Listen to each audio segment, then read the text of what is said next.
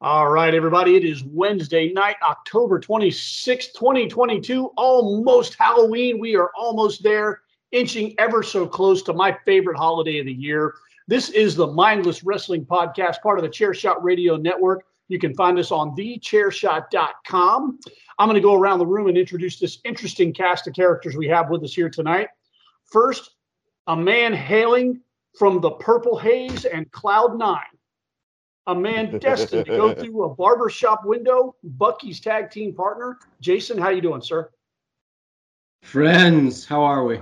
Oh, we are we are hanging in there, buddy. Ready for a ready for another fun episode this week. Awesome. And longtime co-host from the Rob the Genius podcast, the minister of truth, the deacon of data, the father of facts and figures, the shoot bear of the Mindless Wrestling podcast, the man with the golden shovel, Mr. Rob. How you doing tonight, Bubble? All right, and we're gonna we're gonna get somebody tonight too. gonna... Rob has the shovel shined up and ready to go tonight, and I think I was I, I was I gonna say he's he's got the you know he's got a little checklist that he's working his way down, and I think we're on our next victim today. Rob is checking off the boxes week after week after week, and tonight another one falls at his feet. so we have got a lot to talk about tonight. We're going to kick off the show talking about Halloween Havoc. The NXT pay per view was this past Saturday. Uh, I've got some thoughts about the pay per view in general, and I'm going to shoot right out of the box and say this was not one of my more favorite overall. Like overall, it was not one of my favorite NXT pay per views. There were moments in it that I thought were incredible. There were spots in there that you know I popped for um, a couple spots that just for me as fans of certain people on the card emotionally hit the right notes for me. But in general, I I don't know. They just is I won't say it was a miss, but it wasn't a home run for me either. Jason, what about you? Uh, I'll agree with that. It kind of I don't regret watching the show, obviously, and but it was definitely one of those shows that felt like a really really good NXT like one of those, you know, hey, we're we're calling this one the great like Great American Bash or whatever they they uh they do. So it felt like one of those, like you. The, there were some high spots for sure, and the whole vibe of the thing was really cool. The Halloween theme, obviously, with kick ass. Um, everything looked great. So yeah, it was it was a show that happened. And again, and as we're gonna get into with the card, I don't think anything like earth shattering happened in terms of um, I mean we have a we have a North American champion again, but other than that, you know, same old, same old. Rob, what about you, sir? Um, yeah, I'm kind of in you guys same boat. There was some there was some stuff I thought was very good, and there are some things that I will probably never watch again. If I, if I watch the show again, I'll, there's some stuff I probably just will skip over. And thankfully, it was in the middle of the show, so I can just skip right past, you know. Um, but yeah, it was. Um, I guess it wasn't the best, um, but it, it definitely has some bright spots. Yeah. All right. Well, why don't we go match by match down the card and uh, give our thoughts and kind of pick some things apart here. Going to start off. They kicked off the show with what for me ended up being the match of the night for the North American title, the ladder match. Uh, we had Nathan Frazer, Wesley, Carmelo Hayes, Von Wagner, and Oro Mensah, which uh, you know, most of us are still being introduced to, um, duking it out in what ended up being one hell of a good ladder match uh, for the North American Championship. And you know, Rob mentioned a couple weeks ago, these ladder matches can go one of two ways. They can either feel like a spot fest, or they can feel like a fight that involved ladders. And I think this one was the best mix of all of that like there were definitely some times in there where you know it, it, felt like they're they're setting things up just for the next spot. But then there were genuinely some times in there where it felt like these guys are trying to win a competitive match. Um, Jason, just just your thoughts in general on that match. Uh, it was eggs. You took the words right out of my mouth. they did the best of both worlds, just in terms of a lot of the mat wrestling and the strategy of the ladder and the placement thereof and knocking it down and okay now set it up over here and etc etc the movement of that all felt logical Um, nobody just went and got a ladder for you know, and then like set it up on the announce table or something stupid. Um, they everything it felt like a real fight that the objective was to get to the top. So and yeah, they had just enough spots, you know, where okay, if you have Carmelo Hayes and Nathan Frazer and Wes Lee in a match, and then nothing against Oro because I just don't know enough about him, um, and I haven't seen him wrestle enough. But you have those three guys, and you know Oro is Oro is very capable, and Von Wagner, whatever I may think of the dude, when the bell rings, the guy's capable. So you have those guys in the in that match. Yeah, I want to see a couple of crazy, ridiculous spots over the ropes and over the ladder, et cetera, et cetera. And we got those. And it was a lot, a lot of fun. And in the end, right man won. So hats off to that match. That was a perfect, perfect way to kick off the show. Rob, what about you, sir? Well, we're talking about spots. Well, this was the brightest spot of the show, in my opinion. Like I said, it was the match of the night, and and I agree with what y'all were saying about being the right mix of spots versus actually trying to fight. And um, now I I picked Frazer to win, you know, uh, going in, but I think Wes is absolutely a right choice to win that. And because look, they had the story set up, especially if you remember um, about a month or so ago, uh, Carmelo and uh, Trick beat him up in the locker room to take him out of the match that he was supposed to have that night. And so I think he, he was I think he was a right choice. I think you could have gone several ways, and I think it would have been fine as far as the winner. I think uh, Wes was definitely a, a, correct choice. And like I said, there, yeah, there, there, were some crazy spots. And for me, though, I the, the best way to sum this, all right, there was one where Carmelo was on the second rope, and then Frazer jumped up there and did like a Spanish fly off the second rope. That was incredible onto the ladder, and it yeah. was like perfectly executed. And just my God. And and that's yeah, really stuck out to me that. because, like, of course, that's one of those spots. Yes, on paper, it's dumb and ridiculous, but the key if you're if you're going to do the dumb, ridiculous thing that doesn't is not really necessary, then you need to execute it right, and also you need to execute it fast because he he got up there, he grabbed him, and they did the flip. They did it like boom, boom, boom. And that way, when you do that, even though again it's a ridiculous, unnecessary move, that's the difference between the move looking like that's the difference between oh that was really cool and oh what do you do that for? Yeah. Um, I take- didn't know what he was trying to pull off until they had sprung off the ropes. So like so they had done it that quickly and that suddenly and that smoothly that I was like, well, what does even happen? Oh, a Spanish fly! Holy crap! Um, yeah, yeah. yeah. That, Sorry, I just had to get in there because oh, no that is no, one of my favorite spots of the night. Oh they yeah, just I mean, smoked it. And again, you got to do that stuff fast. You cannot take 30 seconds to climb up the ropes so everybody can see the two of you hooking each other's arms and it, then jumping backwards. Rob, wait, it literally wait, looks like it literally looked like when you get someone with a grab move in a fighting game. Yeah. Like you just get close, your arms make a certain motion, and then all of a sudden the animation starts and you don't have to do anything. Yep. And and that's exactly how it looked. It just was like P hit X and A at the same time, and boom, we were Spanish flying. We went right, right into the cutscene. Right, and if, yep. if, you're gonna if you're gonna do that move during the match, that's how you need to do it. And um, oh, another thing. Well, it's like really obvious after about 30 seconds who you know uh, who trained uh, Frazer. right? Yeah. I mean, he's one of the most obvious tells as far as who trained him. Yep. they, they move the same, they yes. sell the same, they yes. emote the same. It's so funny. Yeah, it's, I'm just sitting there watching Frazer, and I'm like, my God, that's that's him. Yeah. That's going to be him, and like, yes. Now, Another spot of the night for me came from a guy who, quite frankly, I could have cared less about in this match. That was Von Wagner, and that's when he yeeted Wes Lee. Oh yeah, yeah, yeah. onto the announce table. And honestly, man, I thought I, I was I've been pulling for Wes Lee like since like his personal stuff and you know all the involvement and everything that happened there. I've been rooting for this guy as a solo competitor since they brought him back in and he cut that first promo. Um, but when he got yeeted, man, I'm like, oh, this dude, I got to pick another winner because he's done for the night.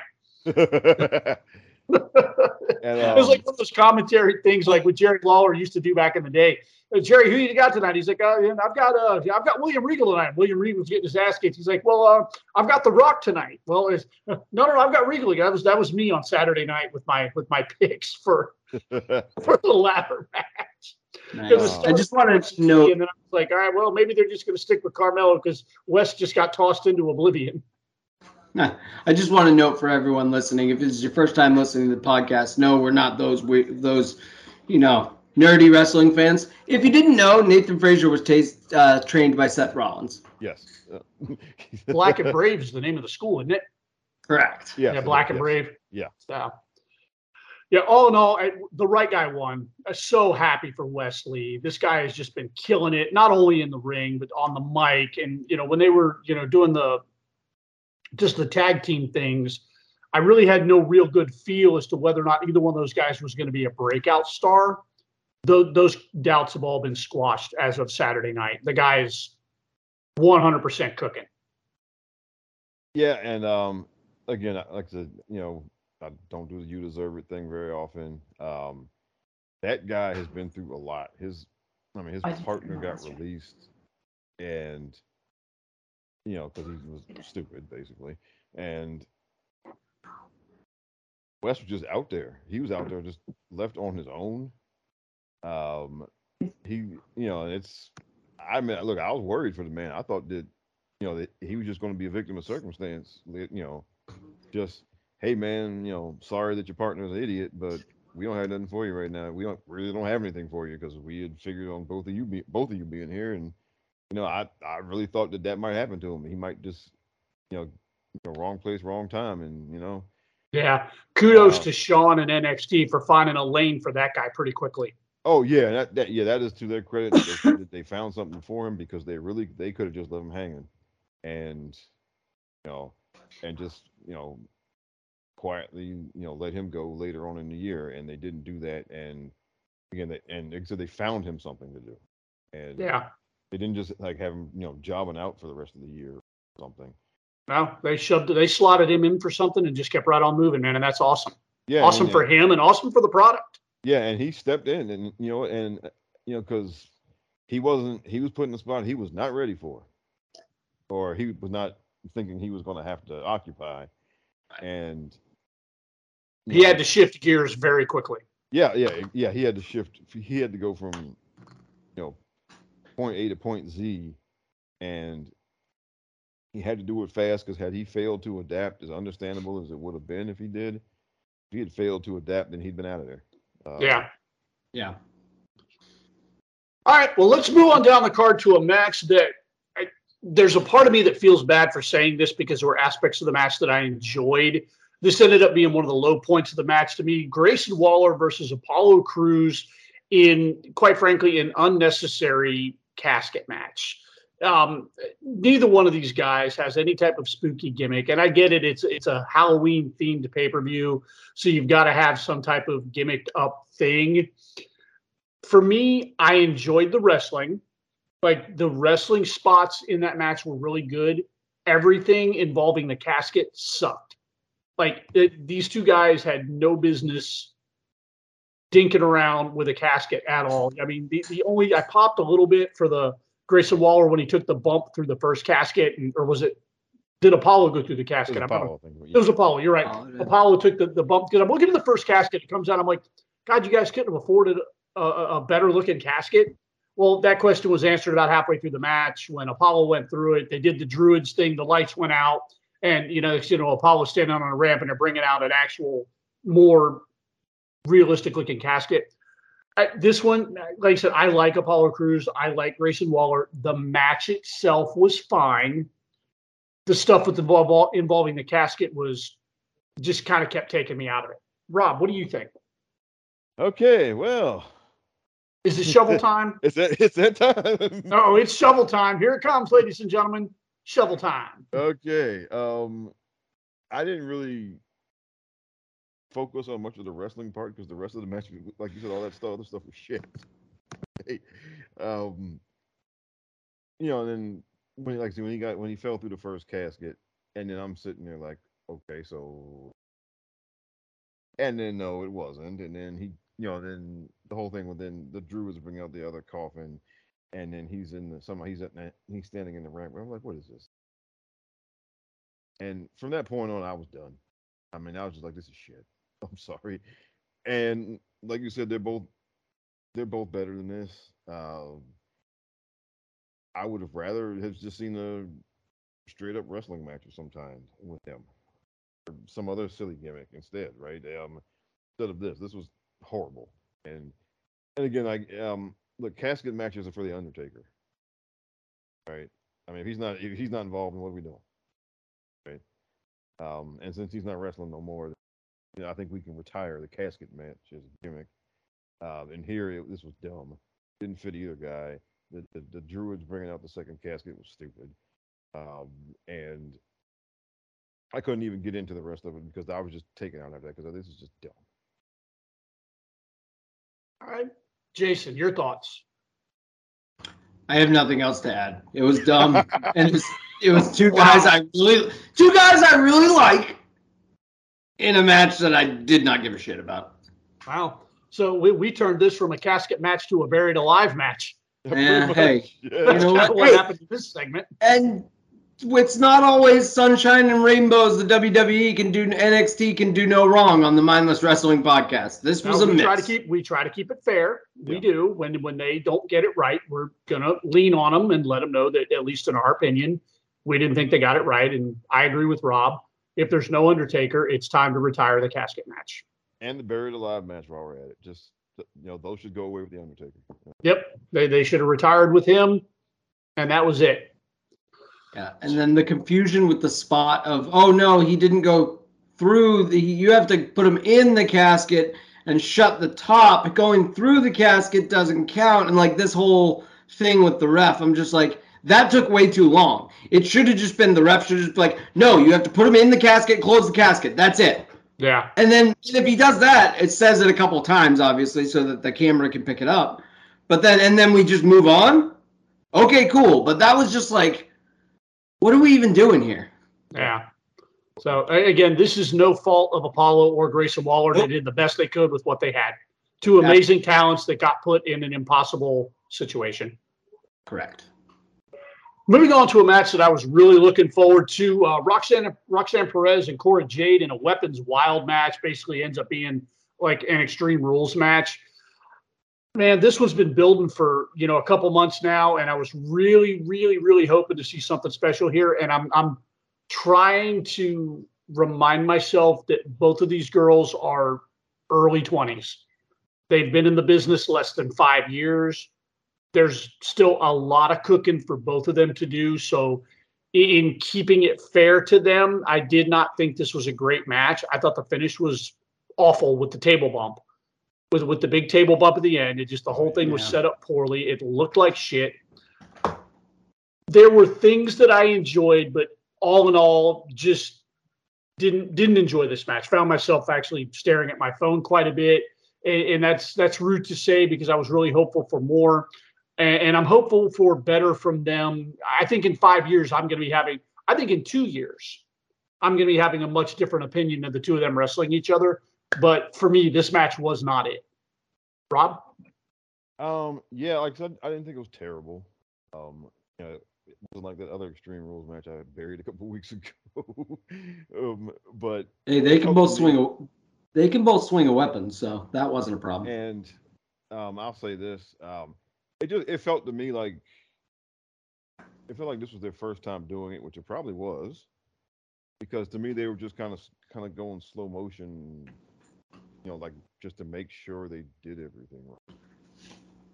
Um, and then except for of course the table the table thing was bad, you know, and then Yeah. and uh, just well to me the, the whole climbing up on you know the climbing up on the thing to me that was just that was an example of of a- spot that's way too contrived and where it's obvious where you know what's going to happen and all And that I'm not going to lean on the girls. No. That's a production thing. and, and Yeah. honestly i won't no i'm not going to put any of this on them because like you said they're both 20 21 years old this was probably their first time doing this kind of match under these kind of circumstances. And look, and they're probably going to be, you know, um, Kevin and Sami, Sasha and Bayley, Charlotte and Becky on the main roster, where they're just fighting off and on through the years. So I think they will get plenty of chances to do this in the future on the main roster, and it'll be a lot better. Yeah. Um, but again, no fault of theirs. I just think it just it looked like they were doing it for the first time, which they probably were. Um, and I would probably have not either booked this particular stipulation match or I would have laid it out differently because it just mm. it wasn't suited for what they're good at right now. And I think in the we forget because both of them have gotten are so good in the ring for their age, especially that we forget that they're 20 and 21 years old. So, then of course, well, we get reminded of that this time, and and it's no fault of their own. And for me, this is one of those reasons why I say don't rush these folks. They're, I mean, look, most of these folks in the NXT now are super young. Um, so I know that you know people don't like the idea of folks staying down there for a really long time but they got some really super young folks down there right now, and they don't need to rush these folks off the roster. And there's a lot of room anyway. But I mean, this is an example of why. Because if they had had this, if they had done this same match on the main roster and and executed it the exact same way, I mean, they, would be getting buried. Uh, yeah, they they'd be in catering yeah. within two weeks. Yeah, and um, it and yeah, you know, and so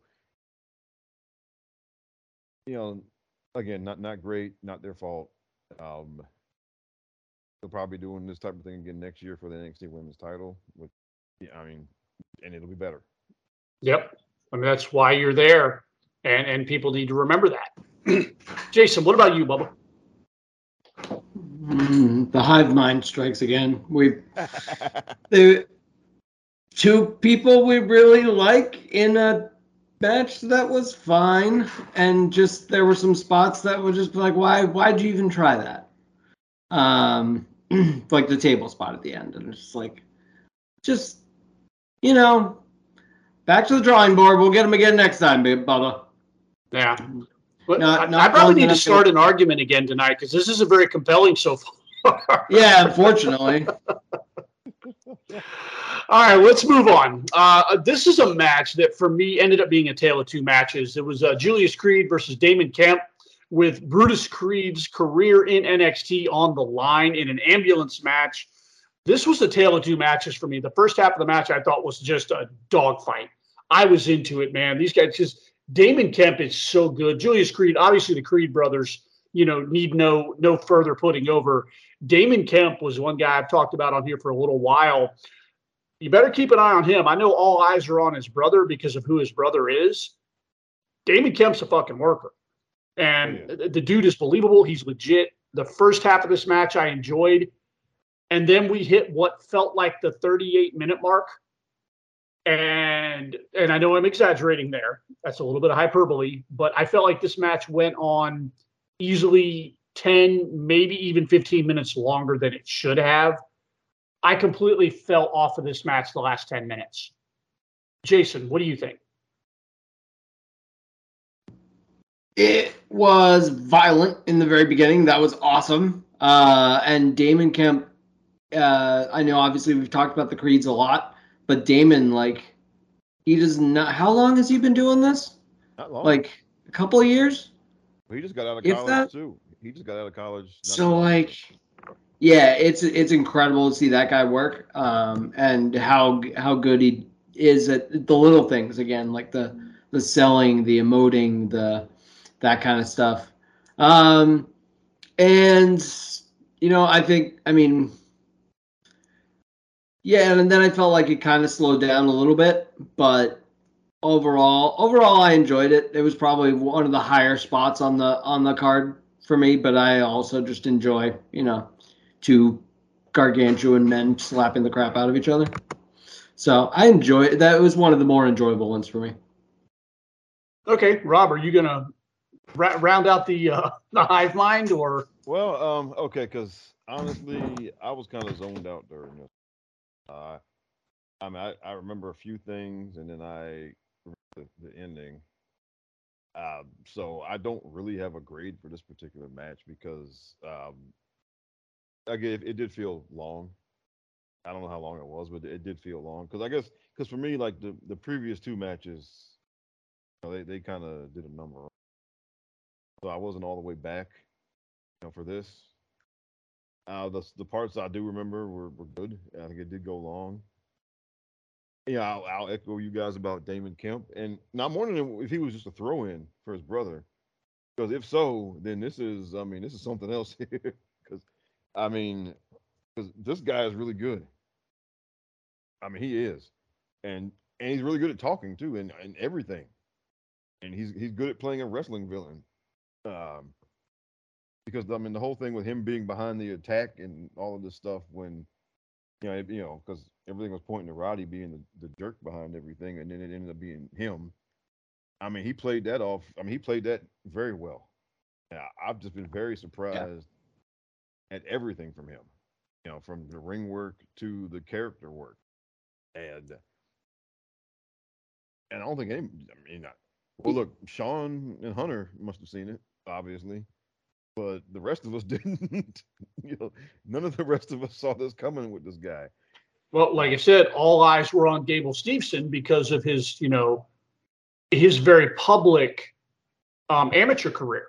Yeah, you know, with the Olympics and everything like that, and all eyes were on him. And you know, quietly, his brother, you know, became a sleeper, a, a worker. and uh, Damon had a pretty good career himself. Um, and that's the thing. He um, so he wrestled at Minnesota. He was in the Pan American Games. I'm looking at it here, bio here. God, does Minnesota just pump out wrestling beasts? I think so because uh, Like when you look down the history of wrestling of all the the legitimate people who have come out of Minnesota, like it is just the the the breeding ground for for awesome pro wrestlers. yeah, and um, Minnesota, Iowa, you know, a couple of those places. Um, It's all those corn-fed Midwest boys. Yeah. Yeah. And uh so it's yeah, he was in the oh he was uh University of Minnesota Pan American Games champion. There you go. So he's no slouch himself. Yeah, As far as amateur career. yeah. Yeah. I, I'm looking forward to that guy. He's he's got a bright career ahead of him. Damon Yeah, Kemp yeah. does. Yeah. And, and of course look the Creed brothers are great, we know that. And um anyway, I guess one other thing to take uh, well so this is because Tuesday night uh we saw the the continuing of the story, we saw the return of uh Veer and uh Banga, that's that guy? Sanga, yeah. Yeah, but Sanga? they were, yeah, they were they're they're tag team again uh, in the sure they're back together and they attacked the Creed brothers Tuesday.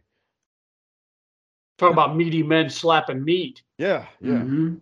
That's and I tell you what, man, we went to an NXT. Brutus is like, like I know everybody looks at Julius because he's he's a little bit better chiseled and things like that. When we went to the NXT live show here a couple months ago, man, Brutus. One talk about somebody trying to hype up the crowd. Like you get those guys on the outside that are waiting for the hot tag, waiting for the hot tag, and some of them are just like, "Yay, let's go team, woohoo!" And, and they're like, "Not." This dude was jumping around, bouncing around, trying to hype this crowd up. Brutus, uh, Brutus was a hell of a lot of fun. Nice. So, yeah, All right. So let's move on to a match that actually ended up being a tale of two matches for the women's NXT championship. Mandy Rose versus Hmm. Alba Fyre. And uh, dude, like somewhere like maybe in the first third of the show, we had the return of the cinematic match. It was a thing, and it was interesting because that took place right before the, the casket match did. Yeah. So in my head, I'm like, oh shit, they're doing the casket match. This might actually be pretty awesome because, as far as I know, there haven't been any women's casket matches in WWE. So in my head, you know, t- completely forgetting that the casket match was Apollo Crews and Grayson Waller, they lead right into this cinematic match with Mandy Rose and Gigi Dolan and Jacy Jayne all showing up after Alba Fyre called them, you know, to this to this building. So I'm like, oh shit, they're doing the casket match. This is like this is gonna be like a, a cinematic casket match. I'm here for this, right? Because I pop for the cinematic matches. I, man, I laughed my ass off through that whole segment. Just Gigi Dolan was laugh out loud hilarious. It, Mandy Rose was just it was such a such a parody of bad 90s horror flicks. Yes. And a lot of people miss that because a lot of people on my timeline are, oh, what is this shit? This one needs acting classes. I'm like, are you not paying attention? Like, guys, what's the catchphrase? Who understates? Catchphrase time. Kids and, Kids and nanas, baby. Kids and nanas are the only ones who understand this shit. I had fun with that first segment. Like, I popped for it. Oh, Jason? Yeah, that was genuinely a highlight of the night because you know me, more more Mortal Kombat, better wrestling. Um, that cinematic is stuff is a step in that direction. You know, in a haunted house, that is this just a regular haunted house, or is there wrestle magic at work here? You know, with just enough of that, sprinkle a little bit of that in, and oh yeah, I was having a great time. And yeah. Jacy Jayne is a wonderful character actor, man. Her facial expressions and her like comedic timing with everything is just so good, man. She's so funny. Yeah, it was spot on. Like it was really, it was really a well done cheesy segment. Rob, what did you think? Yeah, exactly. And the, it was a take on you know people met you know the hot chick in the horror house and the, the haunted house in a horror movie. All get picked off one at a time, and the people in horror movies making incredibly stupid decisions. It was just a takeoff on all of that. Yeah. and, it, and I look, yes, it was. I thought it was very, it was very funny. I thought it was hilarious. And uh, and the part with the refrigerator. I think I made the comment to you guys. I'm like, Jacy Jayne is about to end up like Kyle Rayner's girlfriend. yes. Oh man. uh, yeah. Poor guy. Yeah. And uh, God, must live that down 30 years 30 years later. Yeah side quest there. What a horrifying uh, delivery that was. Yeah. Finding yeah. his girlfriend hacked up in the refrigerator. That's oh, just yeah, terrible. That's, yeah, that's bad. Yeah. Um, you know, see, I always thought when I read it as a kid, I always thought because it was Major Force that did it. Yeah. yeah. I always thought she was just crumpled up, no. not like hacked to pieces. No, she was because they never show anything. They never show any blood. They never show anything. It's just her legs sticking out, and I just because in a way that's worse, man. If she just got yeah, squished and stuffed in. Yeah. Yeah. anyway. But the uh, second half of that match, man, was an excellent sprint. Like it really, it was not a long match. I, I don't no. think it went what maybe maybe ten. I don't have the times in front of me. It doesn't uh, matter. It like but, about seven or eight minutes. okay, so match. that's a nice sprint of a match, especially for something that had an almost ten minute lead in earlier on in the show with the cinematic stuff. I got to tell you, as from a wrestling standpoint, this match was a highlight for me. And and I got to give. I know I've done it before, and I know there are people. The circle we run in, people may disagree with us. Mandy Rose has turned into one hell of a sprint match wrestler. Yep. Yeah, and I agree. Yep. And um, this was seven minutes long. They just and they just went tilt for the whole seven minutes. You, uh, and I'm I'm assuming they got they probably they probably got cut for time. Probably. Yeah, out of all you know, which I mean, they could have cut some of these other matches and given minutes, but I mean, but for what it was, I thought they did an excellent job. And you know, we've talked before about you know how for a long time, you know, and these matches had a, had like just a ton of interference. Um, it didn't happen here till the end. Um, and so you know, we've talked a bunch of times how she's gotten better at this whole thing. Mm-hmm. And also how they, you know, they put her in better situations as far as matches. Um, because, you know, well, yeah, she just they haven't they didn't put her in any situations where she's been hung out to dry, which they don't main roster a good bit to her. And she's also stepped up here and gotten better at this stuff. And so now, I mean, you know, and you know, we have a few people in our timeline who were just like, oh, when is she going to lose this thing? Yeah. Um, and to that, well, I, you know, and then, uh, oh, they should have been called up months ago. All right, and so my And my- do what? To do what? right, and and that's what I was going to say. And called up to do what? I mean, what you're going to have her lose to Bianca in June or July? Yeah, if you call Mandy Rose up now, she's doing the job. Okay, and our other favorite, our other favorite question with that: Who sits down? Who sits down? Well, well, um, I mean, now, see, there was a time where I would have said, you know, well, well now somebody might actually get sit, sat down when he, she comes back up now. Well, sure. and so the question, big question is who. But Right. but there was no point in bringing them up this year. If you had brought them up to Raw, she would have just been taking the L to Bianca, you know, in June or July, uh, which would have been pointless, uh, really. And if you brought them up to SmackDown, and were you going to insert her into the uh, kind of messy picture that was going on over there? Really? Yeah. Um, Or even worse, she goes up and wins it from Bianca, only for Bianca to win it back at something and pisses everybody off. that Right. wouldn't help anything. And then Exactly. That's what I'm saying. Or- Or what? You have her beat Liv and lose to Ronda? Right. Yeah. I mean, Sure. Whatever. which I mean, No. and but those were the those those were like the high watermark possibilities had they gone up this year. yeah. Um, you know, she would have the high, you know, the the absolute maximum thing that could have happened was she would have gotten a, you know, a win over one of the two women's champions. And well, I don't think they wouldn't have booked her to beat Bianca. She'd have just been a, um, but. I mean, at best, she would have beat Liv for the SmackDown title and then lost it to Ronda a month. I mean, Yeah. I mean, it's, do you do you really want to call them up for that? No. Oh, and So, I mean, uh, no. I mean, just no. I mean, now. So, go ahead. go ahead, Rob. Finish your thought, and then I've got a question. Oh, because so now look, they got one more of these specials in December. She's going to lose it there, guys. Okay. Okay, now let's let's go around the room with my question. Thinking about the current NXT women's roster, and given the fact that you know it will- the women, we've already established that Roxanne and um, Cora Jade are going to get there. They're not there yet. In this current crop of NXT women, just real quick around the room, Jason, you go first. Who beats Mandy Rose?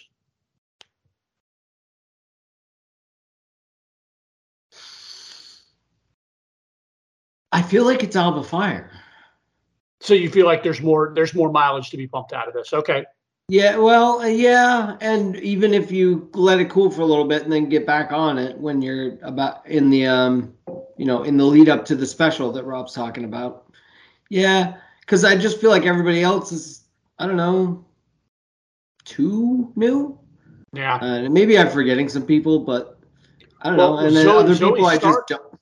Zoey Yeah, I just don't see my, Zoey cho- Stark. my choice, Like- but she's otherwise occupied right now. Yeah, and I just don't see it otherwise. Yeah.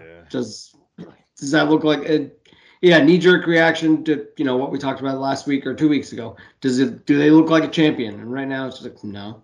No, not with Zoey Stark. All right, Rob. Nope. Who beats Um, Mandy Rose? Yeah, Alba Fyre. I think Alba is the first choice because she hasn't been beaten clean yet. I mean, there's been interference. They can always set up some type of match where, you know, whether that where Jacy and Gigi are banned from ringside, or Alba gets some people to back her up and walk off, and she finally gets the drop on Mandy and beats her. Um, you can do that. That's easy. Because and well, it needs to be some. It needs to be somebody with a veteran because, like Jason was saying, most of the women there are green as hell. Yeah. I mean, when you consider out, you know, that Cora and I mean, Roxanne is one of the more experienced women. She's 20 Right. years old. Okay. So the rest of those women there, as much as a lot of people on our timeline rant and rave over how wonderful they are already, those girls are mostly working three and four minute matches. Reason for that. And you know, none of those. I mean, they're all too green. So it needs to be Yeah. somebody who's some type of veteran, and that Alba's the first choice. And so the only, I mean, now, I mean, I'm thinking through it. The only other real veteran woman down there is Wendy Choo. Yeah. Yeah. Because I mean, she, you know, she's been working for a while, and she worked for in Ring of Honor before she came there. Um, and I, and I think people, a lot of people don't know that, but her her and Alba are like the only real veterans there right now. Right. Somebody and who, because you need somebody who you can not just put the belt on, but they got to be able to work with all of these other with these new girls, and they got to be able to put on a halfway decent match with whichever one of these new girls they get put up put with in a match. And right now, that's two people. that's Alba and Wendy. Um, that's it. Yeah, because I don't think is Meiko still part of the active roster, or was that kind of was that triple threat match kind of her swan song with WWE? Um, I think. Well, I think she was just there for that weekend because she worked the match like on that following Tuesday, I think, and so I think that was just she was just there for that trip. And I wonder if they're going to keep her on for the European brand. Um, probably, probably. Um, I would hope so. They need that kind of experience for whatever women they're going to bring in. Yeah, and Meiko Meiko is that that that experienced hand that you want there for that. And so you need somebody, and uh, yeah, you you need some type of veteran to hold that title going forward. Yeah, Andy. So yeah, I think they got two choices, and um, that's it. And yeah, I'm gonna need some of y'all to to kind of see the forest for the trees. Y'all supposed to be. All right. Well, let's move on to the main event for the NXT World Heavyweight Championship. Champion Bron Breakker versus Ilja Dragunov and JD McDonagh. Um, I, I told you guys, I don't remember whether it was on the show or whether it was in chat. I have really, really, really had a hard time completely committing to Bron Breakker. Like the dude checks off most of the boxes. He can talk. He looks incredible. He passes the eye test. He is a phenomenal athlete. He's way too green for the position he's been put in. I have been waiting for Bron Breakker to turn that corner. And I think Saturday night, for me personally, I think Bron Breakker is starting to turn that corner. Now, it's very obvious that JD and Dragunov did a lot of the heavy lifting, but Bron's timing is getting better. His ring awareness is getting better he's starting to figure out the rest of it. I thought this match was incredible on all accounts. Jason? I loved it because I've I've really been a fan of Ilja for a little while. Uh, just quietly watching NXT UK and just his, his run as champion was really fun. Um, I liked the babyface, you know, fiery champion when it's when it's not a little kid, when it's not, you know, Daniel Bryan, you know, the shorter than everyone, and like, uh, okay, whatever. No, I'm just the fiery babyface heel because I'm a good family man, but I like whipping ass.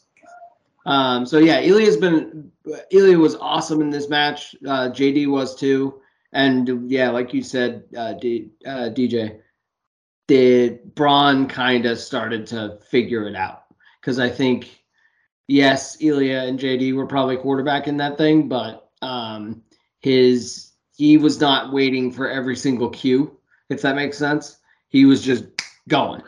Uh, and that's something that we've talked about on this show before. And I think Rob's exact words were it's almost like paint by number. It's like, okay, yep. I need to be here and I'm going to do that move. Then I need to be here and I'm going to do that move.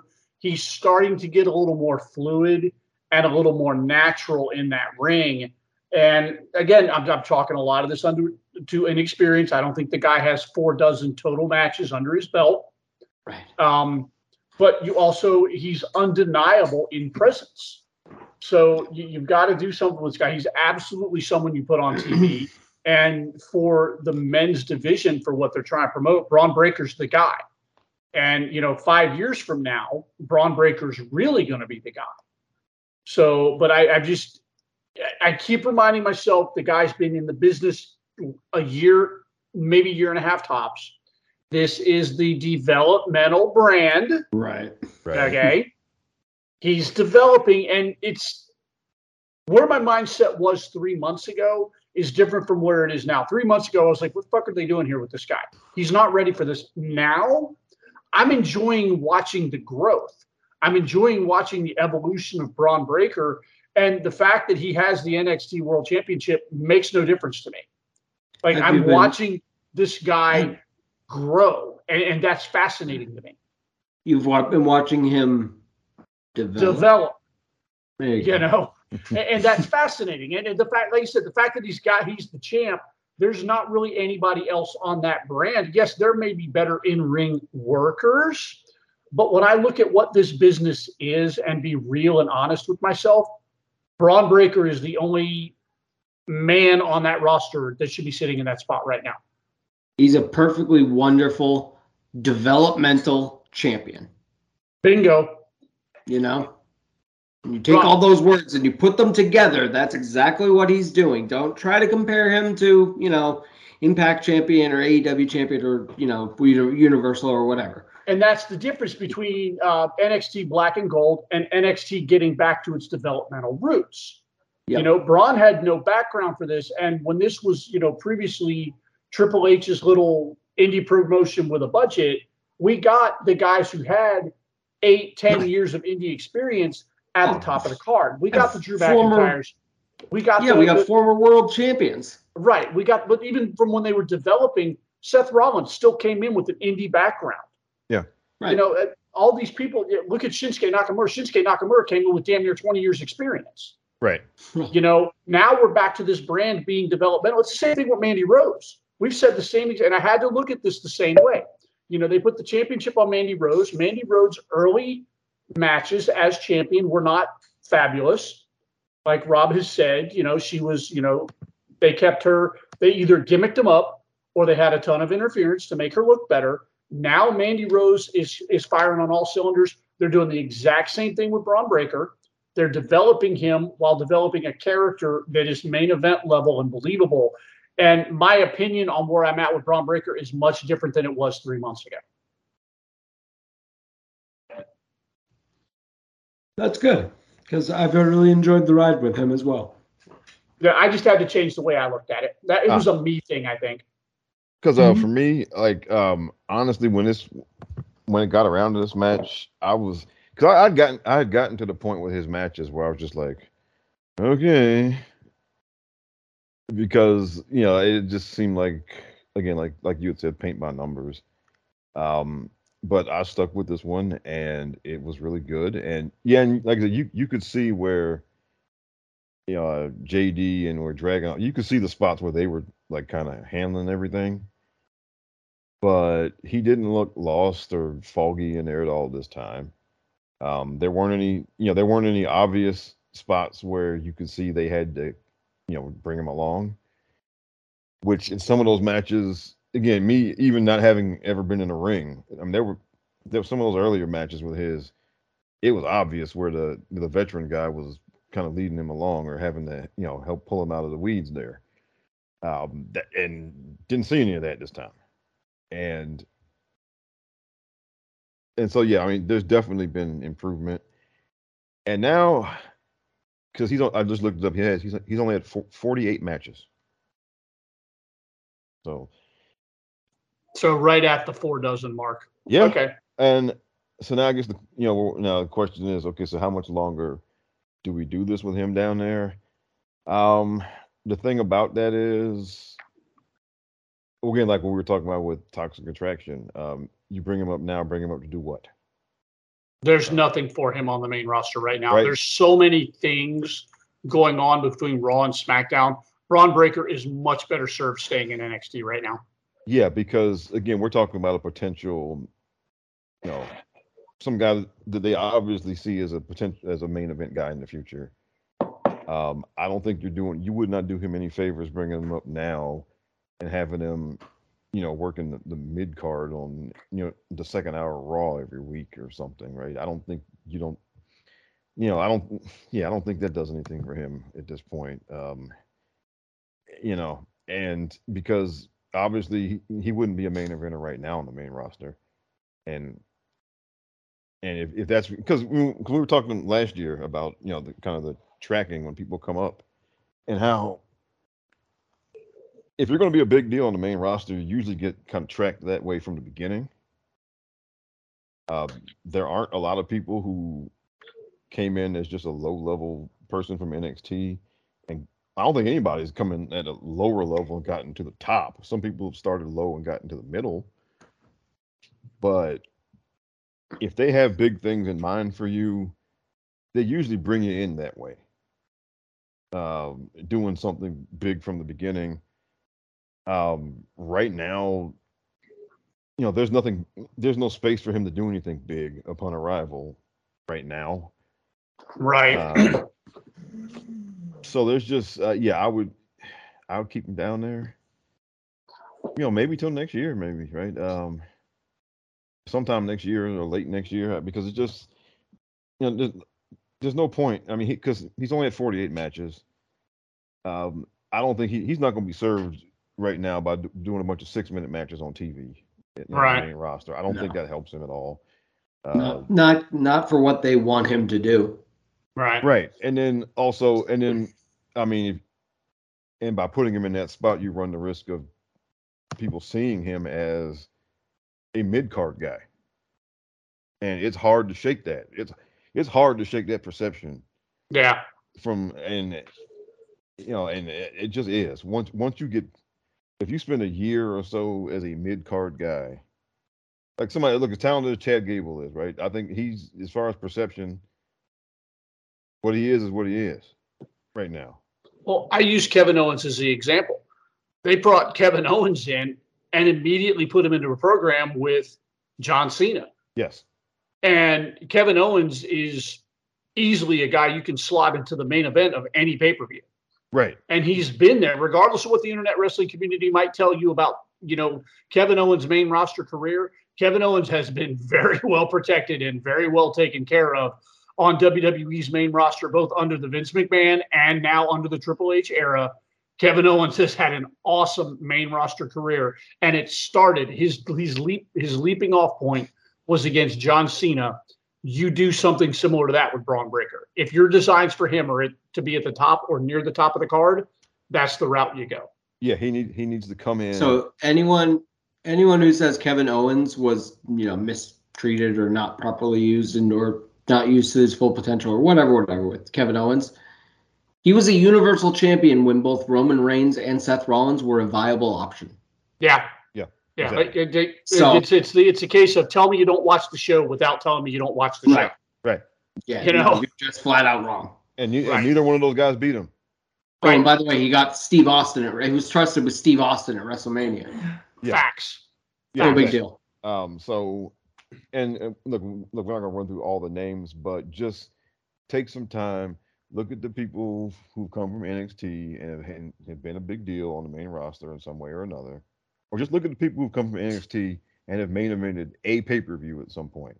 Yeah. They all came in hot. Yep. from NXT. None of them came in working in tag teams or working in the mid card. Okay, they all came in hot and doing something high up early on. So you keep him down there until you have something like that to involve him in. You don't, I mean, and don't because otherwise there's no point. Uh, Right. Don't no point. don't in waste wasting- his or our time or our or your own time. Right. And and do we really want a year of wrestling Twitter talking about him being misused?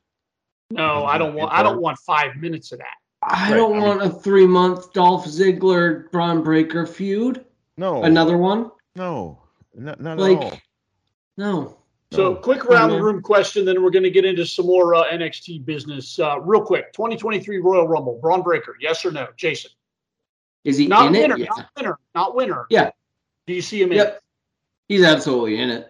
He comes out with like a, an NXT, you know, banner and whatnot, and it's not like a move. It's one one night, one night only. But yeah, sure, Okay. he's in it, and he probably even probably even eliminates a couple of people. Okay. Uh yeah, they, I mean they did it with um either Adam Cole or Andrade or both of them, you know. Yeah. Um, Yeah. Yeah, uh, one year. So yeah, you can do it. Yeah. Um I was I there. think this year, I think this year's that's a good match for him. Yeah, and um oh and um now I, who I do think goes up soon is Carmelo. I was gonna say Oh, if no doubt, if Carmelo not Hayes is. if not Bron Breakker, I think Carmelo Hayes is in the Royal Rumble as a SmackDown or Raw superstar.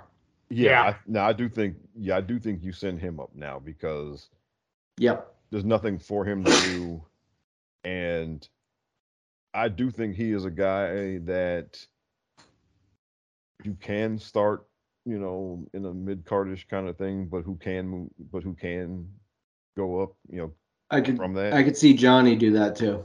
Johnny's kind of stuck there now, but yeah, I could Yeah. see Johnny move up yeah, because so so Rob, to your point, there there are guys lo- that could do that. right. Not not to fly in the face of your examples, but Yeah. But um, All right.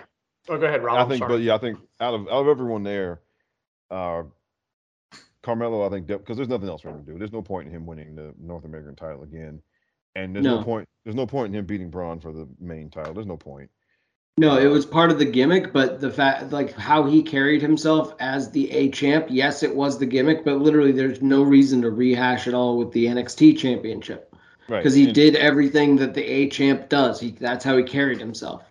Right. So and- job done, man. yeah, and to me, it's just a, it's just a matter. Of, I mean, the real question is, what are you gonna do with Trick? Right? Are you gonna bring Trick with him, or are you gonna leave Trick down there? Yeah. Well, and that was going to be a question that I wanted to save. You know, when we talk Car- Carmelo at another time, do you send Trick up with him, or do you leave Trick down there to cook a little longer? That's a, that's a that's a question we can table. Okay. Yeah. Yeah. Because I think there, there are a couple different ways you can handle that. I Yeah. mean, All right. Well, let's table that and let's move on to uh, big uh, big debut on on Tuesday night on NXT. Ava Raine, otherwise you know to the to the smart marks, uh, the Rock's daughter, and that was met with some mixed emotion last night. Man, uh, my my timeline was kind of split 50-50. Some people get it, some people understand.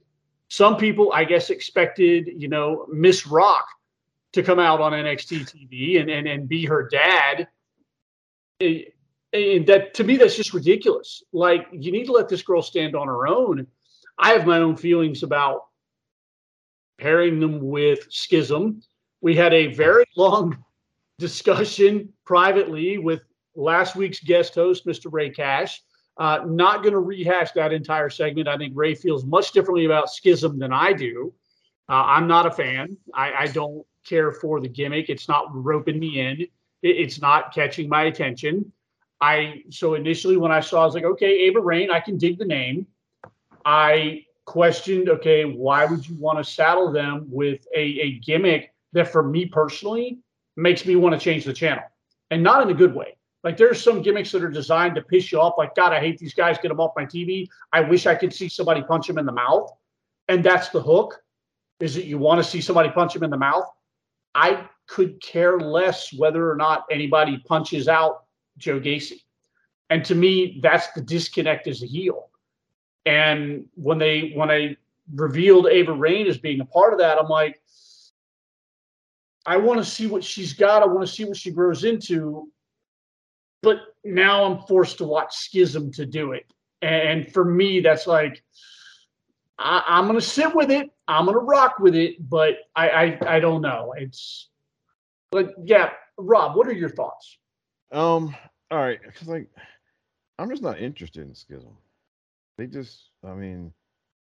you know, I said this in the chat. I didn't like they put the grizzled young vets with Gacy. I think that's just a bad fit. Um. But I just, I'm not. You know, I, I don't care about them. And. You know, so. And now, before I get going here, those of y'all who wanted it, it's very ironic to, to see people saying, "Why she got to be something so different? Why can't she, you know, uh, follow her family heritage?" Oh, really? Now, Yeah. yeah, because I'm pretty sure you guys will treat her entirely different how you treated the last daughter of a Hall of Fame wrestler who did, who actually did not and and there who- she is. All right. and and, and all right. might I add, this you know she did not actually follow her family heritage immediately. It was not for like over a year. Okay, and y'all okay. So yeah, I'm really sure that if Simone Johnson did a similar kind of thing, oh, I'm really sure you guys would treat her so much better. Jason, he found a way to shoehorn Charlotte in there. Well, look, there's no. This is this isn't even. Well- Look, I'm just saying that these people are full of shit. They would treat her Yeah. the same way they treat, you know, because y'all treat the women differently. They're not allowed to follow in the family footsteps, and you're only saying it now because she didn't do it. Okay, And you know good and damn well that if, if she came out there as, you know, Simone Johnson or what even if she had a different first name or whatever, y'all know good and damn well that y'all would give her a whole bunch of crap if you know she basically was just the next generation of the Johnson family. I am so sick of hearing you only have this job because of who your daddy is. You, right. you And- people, and I mean you people, would absolutely cook her if she if she came out there in her first promo asked if you could smell what she was cooking. and- You guys people- would roast her. If people were handed stuff just because of who their daddy was, Curtis Axel would be like a five-time world heavyweight champion because his daddy sits at the top of the list of guys who everybody feels was the greatest wrestler to never win a world heavyweight champion in either championship in either WWE or WCW. So, you know, uh, this is the problem that a lot of these legacy wrestlers face is you know the online crowd of you're only here because your daddy. Shut up. Go talk to curtis axel and see what being mr perfect's kid got him other than an opportunity. And let me just say, it's it's different, and you know the women get treated differently. Because we see everybody, you know, encouraging Bron Breakker to do freaking Scott, you know, 2.0 or 3.0 or whatever. Yep. And y'all know good and damn well y'all don't treat women the same, yeah and it's not just in the Mhm. wrestling business; it's it's it's in all other professions. You know, the son who follows in dad's footsteps is a hero. He's carrying on the tradition, et cetera, et cetera. The the girl who does that is, you know, again, she's only here because of her daddy, she's living off her daddy's fame and that's Right. wrestling. That's any other profession. It's business. It's politics. that's just human nature right? And, Right. and, and i'm not so- so- but believe that is not me putting it over let me be perfectly Oh no, clear yeah, that is not me putting that over Right. I mean, it's yeah, it, exactly. So we're not, you know, I'm not buying all of that from you people. And but now getting back to this, um yeah, i I'm putting her- dig the name ava raine yeah, I like, like that name. right out of the gate i dig that now and Yeah, yeah, that's I mean, cool.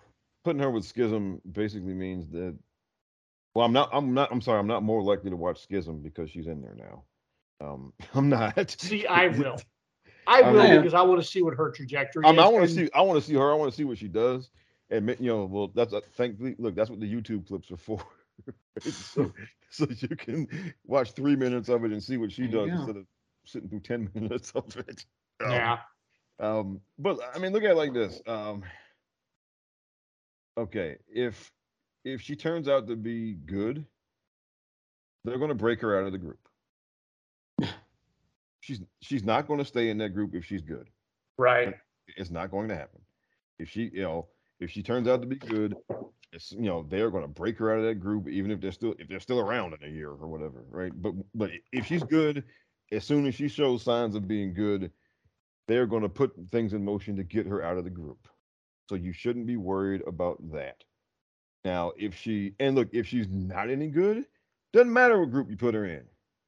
Okay, yeah she stinks, you you, go. could put her in the bloodline. If she stinks, it won't matter.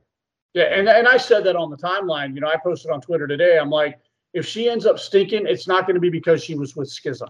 It's going to be because she just does not have a natural talent for this. And, and I was trying to logic it to myself earlier today. I was like, okay, I don't care for Schism. I can sit here as a a indifferent viewer of Schism and say, okay, why did they do that? But one, where else were they going to put her as a debut? What else were they going to do with her? And two, Joe Gacy's a hell of a worker. Like he really is. He's a ring veteran. He's a hell of a worker. If you're going to stick her out there with someone who can kind of bring her along, and and to be fair to him, he's he cuts a great promo.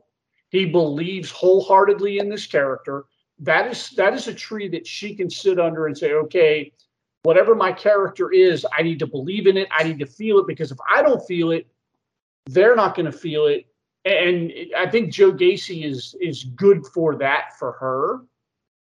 And and I think he, if she's got any natural aptitude for this, he'll be the guy to to kind of bring that out of her. Jason, your thoughts? Uh, you kind of stole my thunder with Gacy there because I was about to give my thoughts on Schism. It's like I don't have a reason to care. Yes. Um, I really want to like Joe Gacy because he's a he's a compelling promo, even kind of like in the vein of Bray Wyatt. Like you're a compelling promo even when you're speaking nonsense. Um, I'm like, well, but it's nonsense that sounds good. Um, he articulates whereas, very well. Yeah, and he's a hell of a worker in the ring. Um, but I just don't quite get the why of Schism. Like, what are you actually here for? What are you? What, what are we doing?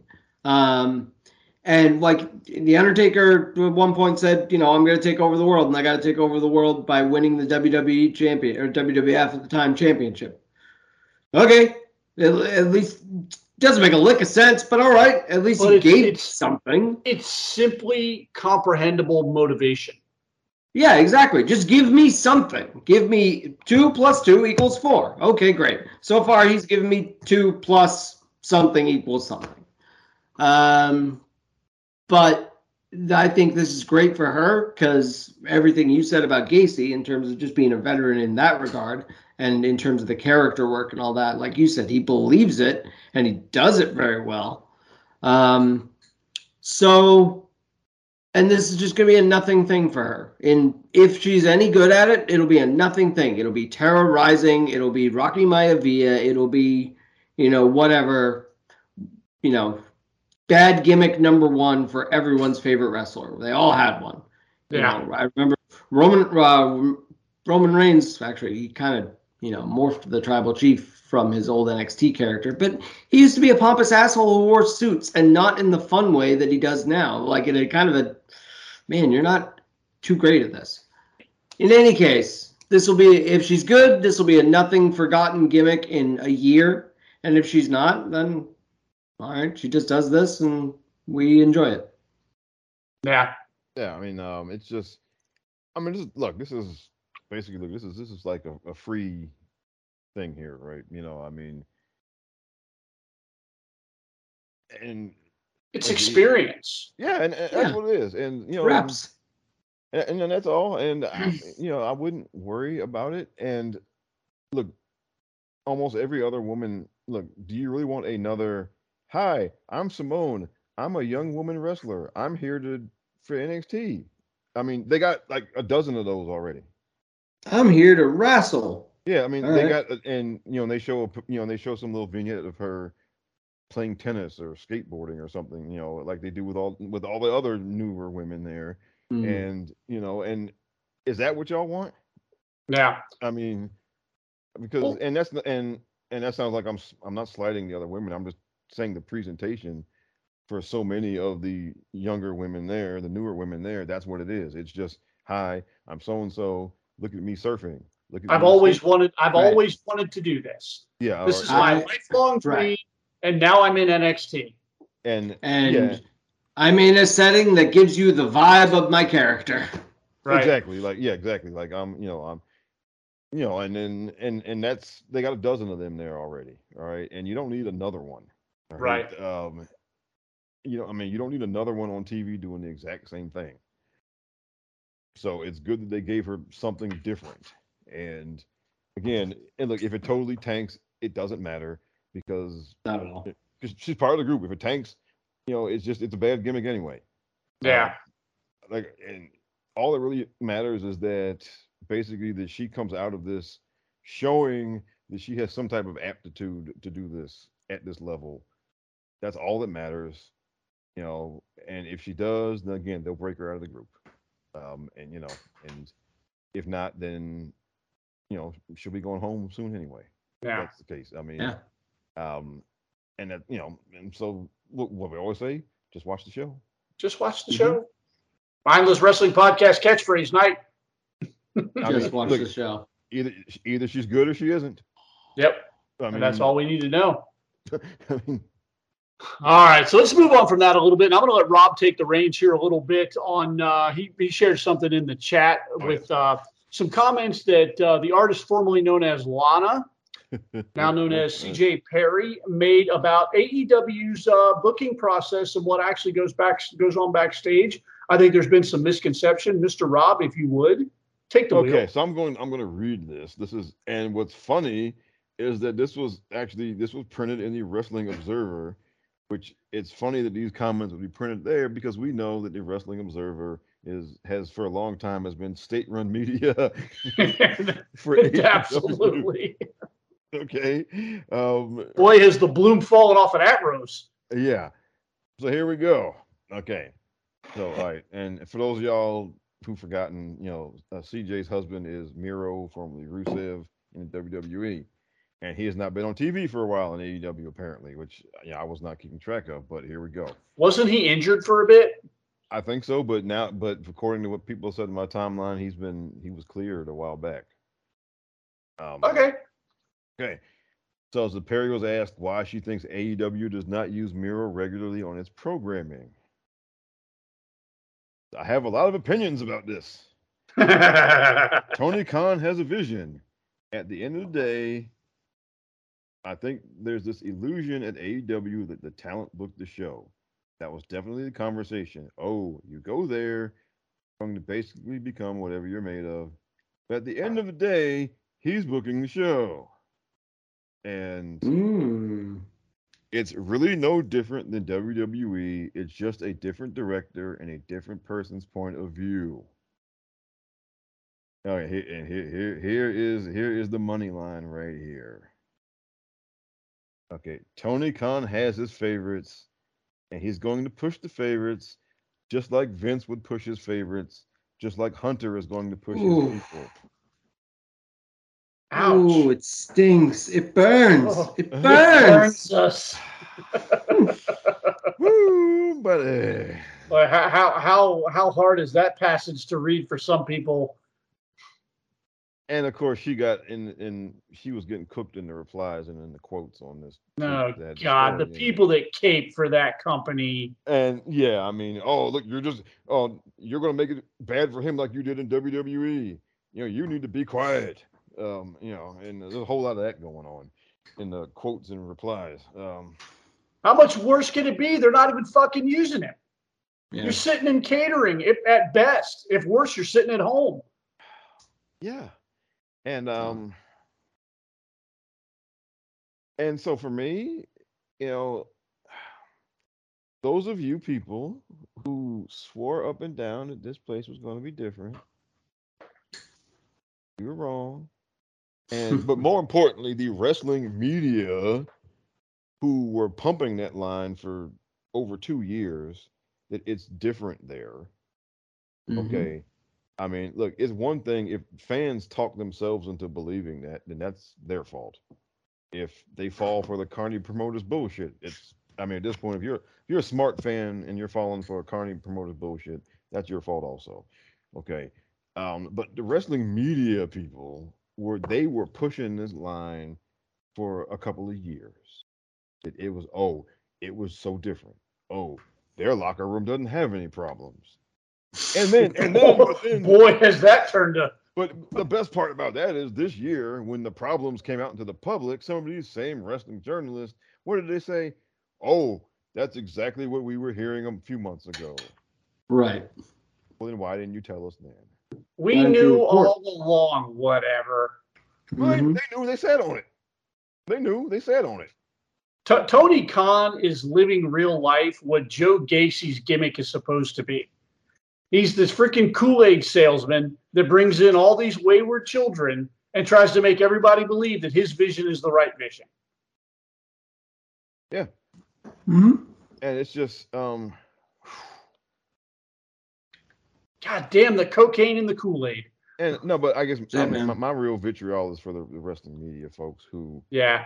the ones who he invited i mean he invited them backstage to hang out and they knew what was going on and so many of these folks they sat on it okay? And they, and they knew it and they sat on it for months. And then when it got out to the point where they couldn't cover it up anymore then they were like oh well that's exactly what we were hearing. I told you guys months and months and months ago that I thought they knew what was really going on backstage, but they were afraid to drop a dime because they didn't want him to pull the, uh, you know, to, to pull the key away from them because he opened the doors to them, like you just said. He's let them in, you know, he's let them in, taught them the secret handshake, and they're all afraid they're going to be disinvited to the party. Right. And now, now lose, that they lose their precious access. Yeah. And now, now that the stuff has gotten out to the point where they can't hide it anymore, now they're trying to be actual reporters. Yeah. M- meanwhile, the only actual journalist, what's his name, Ariel Helwani? Yeah. Yeah he's out there asking the hard questions, and Tony Khan can't answer shit.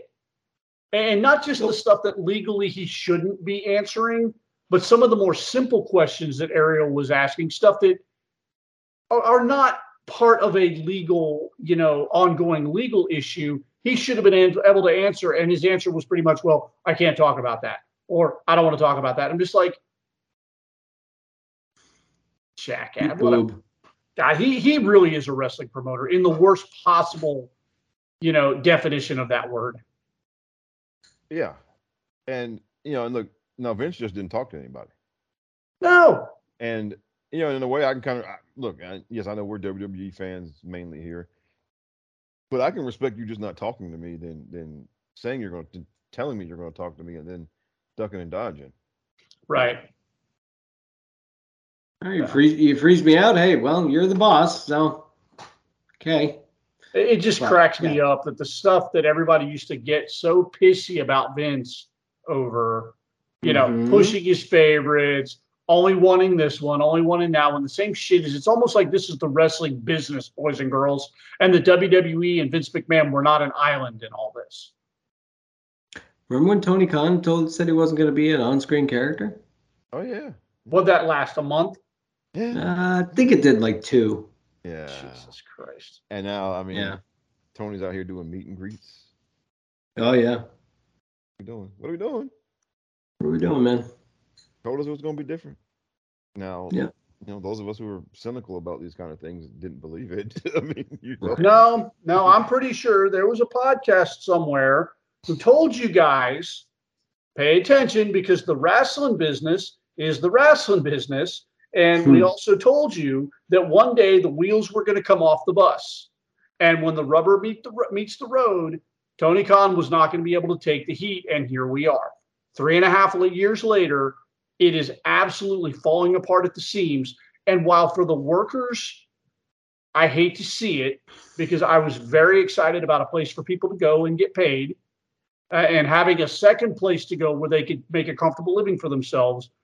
It, it pisses me off that Tony Khan, as a singular person, makes me not even want to try and find and watch this show. I have not been shy at all about how I have absolutely no desire to watch AEW. I don't watch it beyond what little bit I see on the internet. And he, he singularly is the reason why at this point. It's not even the talent, because there's a lot of talent on that show I would love to see. I'd love to see Keith Lee. I'd love to see Adam Cole. I'd love to see Jon Moxley. Uh, you know, I'd love to see what Sting's doing just because I've said that on this show. What little bit I've seen from Sting, AEW is doing with Sting what WWE should have been doing with Sting. So there are things that they're doing that I would be interested in watching and following. Tony Khan absolutely pulls me away from that. And and as bad as Tony Khan, they're fans, like the diehards, the people that came for him. I'm not talking about people like Brooklyn Ike who watch it, enjoy it, but also understand what's really going on over there. I, I would love to be a fan like Brooklyn Ike, but I can't. You know, it's I, I just it, they I can't watch it. oh boy. I haven't had a Brooklyn Ike shout out in a minute, man. yeah. I, I hope he doesn't think we forgot. Look, him. I- Ike's a I- Ike's a brother to the show. Yes, he, he is the original supporter of all of us. Yeah. here. One thousand Yeah, he- percent. He has he might be- with us since day mean- one. I was gonna say, as a unit, he might be our day one is H guy. Yep, Yeah. Eh, absolutely, Brooklyn Ike. Yeah. Yeah. So shout out Brooklyn Ike. Shout out. Yeah. Shout out.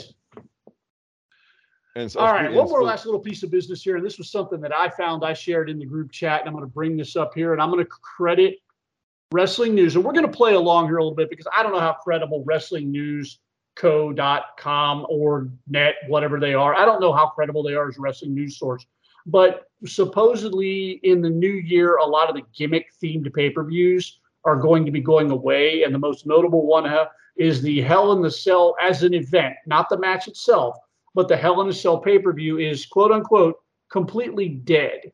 And what I wanted to do here is kind of put our let's pretend hats on, pretend this is real news, because I want to get your opinions on this.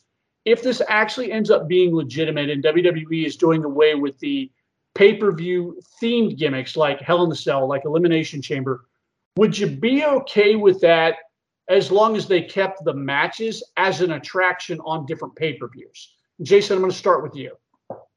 Absolutely. I'm totally fine with that because then Hell in a Cell is, you know, supposed to be the most brutal way to settle a feud that we possibly have. It shouldn't be, we shouldn't, you know, start some feuds in like June, March, whatever, and then go, oh, this will be over in October. Because, you know, we're just building towards Hell in a Cell and it kind of just ruins the whole believability timeline. So that's number one. Um, and then you just have more flexibility. Like obviously, it the if okay if you have a whole pay per view of Hell in a Cell matches, so you have maybe a men's and a women's, maybe even a third one, then that really lessens the impact if in you know February or I don't know June again somebody says you me Bubba Hell in a Cell. Well, it's like oh okay that's cool we're doing it, but we we see that every year. Now, if it's like a thing, like, oh, sh- hell in a cell. Wow, we haven't seen one of those in like 18 months. That's crazy. Um, so it could be an actual thing. The only one that I don't see going away, or at least maybe it won't have its own month, but it will definitely be announced far, far ahead of time is War Games. And that's just because they lose so many seats when they build the damn, you know, thing. Yeah, the double, so the double that, ring, double that, cage. That has to be on your calendar ahead of time. Yeah. All right. Rob, what do you think? What are your thoughts on the? Like I said, we're we're going with this being actual news. Um, what are your thoughts? Well, okay. So the the tricky thing about the, the gimmick pay per views is like Jason said, is that you know, after, you know, after a year or two, you know, after a while, it's like again the, the feuds just conveniently start in time for them to have the gimmick match at the gimmick pay per view, right? Um, and it just you know, and no, we know we we played along. I mean, it's not, but it is kind of dumb. And also, I mean, particularly with Hell in a Cell. Okay, so if you have a Hell in a Cell pay per view, now you can't just have one cell match like this year. They had because this year they only had one, and then people were like, "Well, that's it, just one," right? And because at that point, like none of the, you know, none of the women's feuds at that point had reached that were going and you know had reached the that kind of level of where you would go in there, and so they didn't have one. And if but if you have the Hell in a Cell pay per view, then you have to have multiple cell matches, or else people are going to be like, "Well, why why call it Hell in a Cell if you only have one?" And which is a valid complaint, by the way. I'm not, you know, I'm for no, once. It's I'm not. not. For once, I'm no, not. No, it's not. The, the Royal Rumble. You ever okay. been to a pay per view called the Royal Rumble? Wait, true. Um, I mean, up until recently, now there now there are two Royal Rumbles, but up until and you you have of the of the 200 person roster, you have potentially 60 people now yeah. on the pay per view who otherwise wouldn't have been. True, right. but, but um, look, I think getting rid of Hell in a Cell as a pay per view is fine, like as long as they keep the match, because because like Jason was saying, the match, the match has more meaning if if it gets announced out of the blue or if it gets announced, you know, as you know, because some feuds reach the high point in March or in September or whatever, and so now, you know, you don't have to book feuds to meet to match up with the gimmick pay per view. You don't have because well, they got rid of TLC already, but so now you, you don't have to book a feud to, to line up with Hell in a Cell, um, and now, I do think now they're doing Elimination Chamber. That's already been announced. And for me, I think that's the one you keep as is because those matches have basically it, it's to determine something for WrestleMania. And yeah. And and to have an elimination kind of match to determine a number one contender or determine who is going to be holding one of the titles going to WrestleMania. To me, that actually makes sense and the elimination chamber matches are not necessarily they're not feud centered. Right. So you don't have to you know, so you because you don't have six people who magically start beefing with each, each other, you know, the month before, right? You don't have that. They never did that for Elimination Chamber. It's always, you know, the champion with five contenders or six contenders fighting to be who would be the number one contender. Um, that's how Elimination Chamber has always been. So I think that's probably why they're going to keep that as is. That that's the one I would keep as is. But the rest, and then you know, then like when they used to have TLC, right? So you have to have a certain number of TLC matches, and then but now, oh well, we also need to have a tables match. We also need to have a ladder match. We also need to have a chairs match, which is the stupidest thing, right? Um, they went even further one year. They had tables and ladders and chairs and stairs. Oh yeah, my. I mean, like, yeah, I mean, and that's awful. It's just too. It's too stupid. All right. Yeah. I mean that. I mean, oh, we we got to have a chairs match. Like, eh, it's just dumb. And you know, we got to have a tables match for these people. You know, no. I mean, it just got too stupid. Yeah. Um, so and then and look to me, getting real TLC was a good call because February is look February is mail at the time. You know, other I mean they do the holiday tour, but other than that, they're you know, and you know, we should be happy about that because I mean, you don't want these folks overworked in December for crying out loud. Um, yeah. And also, I mean, so for me, look, it's fine. Keep, you know, obviously they're keeping the Royal Rumble, keep Elimination Chamber for the reasons I said, but no, we don't. At this point, we don't need a Hell in the Cell pay per view, and we don't need a TLC pay per view. Um, we probably don't need an Extreme Rules pay per view. Look, I mean, unless you're gonna if you're gonna do it in Philly every year, you know, because that's ECW country. I mean, okay, but we don't have to do that either. Um, you know, um, I mean, and especially since like I mean they're not going to be doing one pay per view exactly every month. Yeah. So I think that was some of the rationale is that well, if we're going to do one of these every month, we can't just have you know a quote unquote regular one every month. But they're not doing one exactly every month now, and it's gotten to the point where I think they serve their purpose, and I think it's they that purpose is moved on, and works for me. Yeah, I, am on board with you guys. I think uh, you know the Hell in the Cell as a match should be an attraction like when I think back to some of the, you know, my favorite Hell in the Cell matches, obviously Shawn and Taker in the first one, uh, Taker and Mankind in the one that mattered, uh, and, and, one of my more modern favorites, uh, Dean Ambrose and Seth Rollins. Um, although the finish was shit, um, with, with the Fiend being involved against one of those ones, man, help Seth can't escape the bullshit finish in the Hell in the Cell. But again, like the other Hell in the Cell match, and nobody wants to have this discussion the match was great up until the finish. Um, but it felt like an attraction, and it was definitively the match to end the feud. Like we're ending this year, either I'm going to kill you or you're going to kill me, and that was the theme of the match, and that's what the Hell in the Cell match should be. The other thing that it eliminates when you only have one Hell in the Cell match per pay per view it takes the pressure off the other cell match. It takes the pressure off the combatants to try and one up another the other one. Because at the end of the day, you end up comparing, okay, was this Hell in the Cell match better than this Hell in the Cell match? Well, the reality was they were both really good, but now there's no pressure for some, well, they're going to go and, you know, these guys are going to fall off the side of a cage. Or what are we going to do to make ours stand out? You know, and, and, and how do you top that? Like, really how do you top when you're latched onto the side of the cage 15 feet in the air mm. and you both take that table bump and you're the first cell match how are you following that?